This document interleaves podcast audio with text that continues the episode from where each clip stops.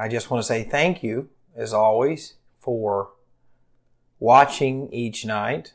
And as always, I just want to say thank you. Um, please know that uh, I am praying for you and that I pray that the Lord would just help you in whatever you're going through, uh, whatever you're facing, and that you will take all of your cares and your concerns and burdens to the Lord. Uh, over the last couple weeks, we have been looking at Gideon. And Gideon is probably one of those Old Testament characters that everyone knows about. Um, uh, just because the story is so unique that God finds him hiding in a wine press, and uh, uh, God reveals himself over and over again through the signs and reaffirming his call in life. And we looked at how God used Gideon's father to take a stand, and we looked at how God whittled down Gideon's army to 300 and how we looked at how he won this amazing victory um, through the power of God and God alone. And but then last night we looked at how revenge destroys.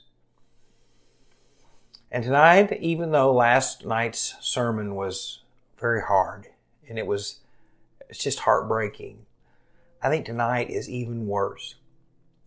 Because if there is one person who ought to be able to look back at his life and say, Look at what God has done.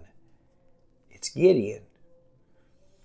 And tonight I want to challenge you that you, if you're saved, if you have had the Lord at work in your life, you can look back and say how good God has been to you. And know that what we're getting ready to see in Gideon's life can happen in yours and can happen in mine. And it is the danger of pride. Last night it was the danger of revenge.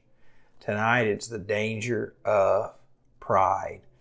And listen to how this story unfolds. Then the men of Israel said to Gideon, Rule over us, both you and your son, and your grandson also for you have delivered us from the hand of Midian. They came to Gideon and said, Man, you are awesome. You have won this battle. You've set us free. Would you rule over us? How about not just you, but your kids and your kids' kids? Rule over us because of how amazing you are. And Gideon says, I will not rule over you, nor shall my son rule over you the Lord shall rule over you. So it sounds right. Gideon says, I'm not going to rule over you. The Lord is going to rule over you. But at this moment, we see that Gideon's mouth and his heart are not on the same page. And friends, there will be many times people's hearts and their mouths are not on the same page. They're saying one thing, but they're really believing another. You see, Gideon was using false humility. And this is what's so heartbreaking. Because Gideon's pride ends up bringing great heartache and pain to God and to the children of Israel. He says to them, Give me the gold from the earrings of their plunder. So almost 43 um, pounds probably of gold. And gold $1,750, $15 an ounce right now, I think it is. So a lot of gold. And they said, yes, we will gladly give you this gold and the gold that's around our necks as payment. But listen to what Gideon does with all of that gold in verse 27. Then Gideon made it into an ephod and set it up in his city. Ophrah and all of Israel played the harlot with it there. It became a snare to Gideon and to his house. Gideon built a golden idol of his victory. You see, Gideon said, I don't want to be the king. I don't want to be your ruler, but I'd love to build a great big golden statue about how amazing I am. And friends, we see the danger of pride. Gideon had watched God bring him up when he was too scared to get up. God had watched Gideon give him the courage to do what he was supposed to do. We watched God win these amazing victory in Gideon's life. But then we watched Gideon go down the slippery slope of it's all about me.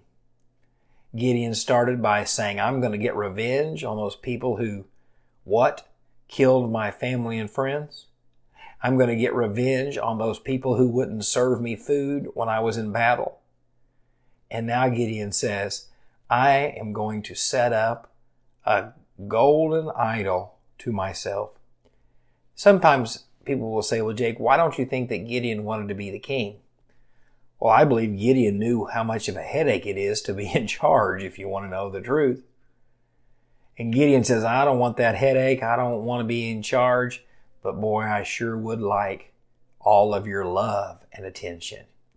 And that's what it says there. He built this golden statue and all of Israel played the harlot to it. That means they loved that golden statue. They loved what Gideon had done for them more than they loved God. And tonight I want to challenge you with that. No matter how many things God does in your life, or how God uses you in amazing ways, or how God gives you victory after victory, don't take the credit. When God answers prayer, give Him the credit. When God uses you to do something amazing for Him, give Him the credit. Because if it becomes about you, or it becomes all about me, friends, people will follow. We'll lead people astray. And so tonight, whether it's as a father, a mother, a pastor, a friend, don't make it about you. Don't take the credit. God knows. And you see, Gideon had a life full of the blessing and power of God. But yet, as he got close to the finish line, he faltered. And so, Christian, you stay firm. You stay humble. Trust that God's going to win victories in your life. God's going to tear down strongholds. God's going to do amazing things. But always give Him the credit. Always point people to Him. Always declare the goodness of God. And you'll experience what it looks like to be right with God and winning in those areas of your life. But when it becomes about you and what you've done and what you've accomplished and what other people think about you, you have created a false idol and it will lead people astray. I say this all the time and, and I mean it. People shouldn't come to 10 Mile because I'm the pastor. They should not come to 10 Mile because I'm the pastor either, but that's another story for another day. They ought to come here because the Lord is at work. The Lord is doing great things. And regardless of who is the pastor, that it's God who they come to worship. It's about Him and Him alone. Doesn't matter what the children's program is or the youth program is. If God's doing something there, God gets the credit. And so tonight, expect God to do great things in your life. Expect God to win great battles in your life. But when He does it, don't rob Him of the glory that He so rightly deserves.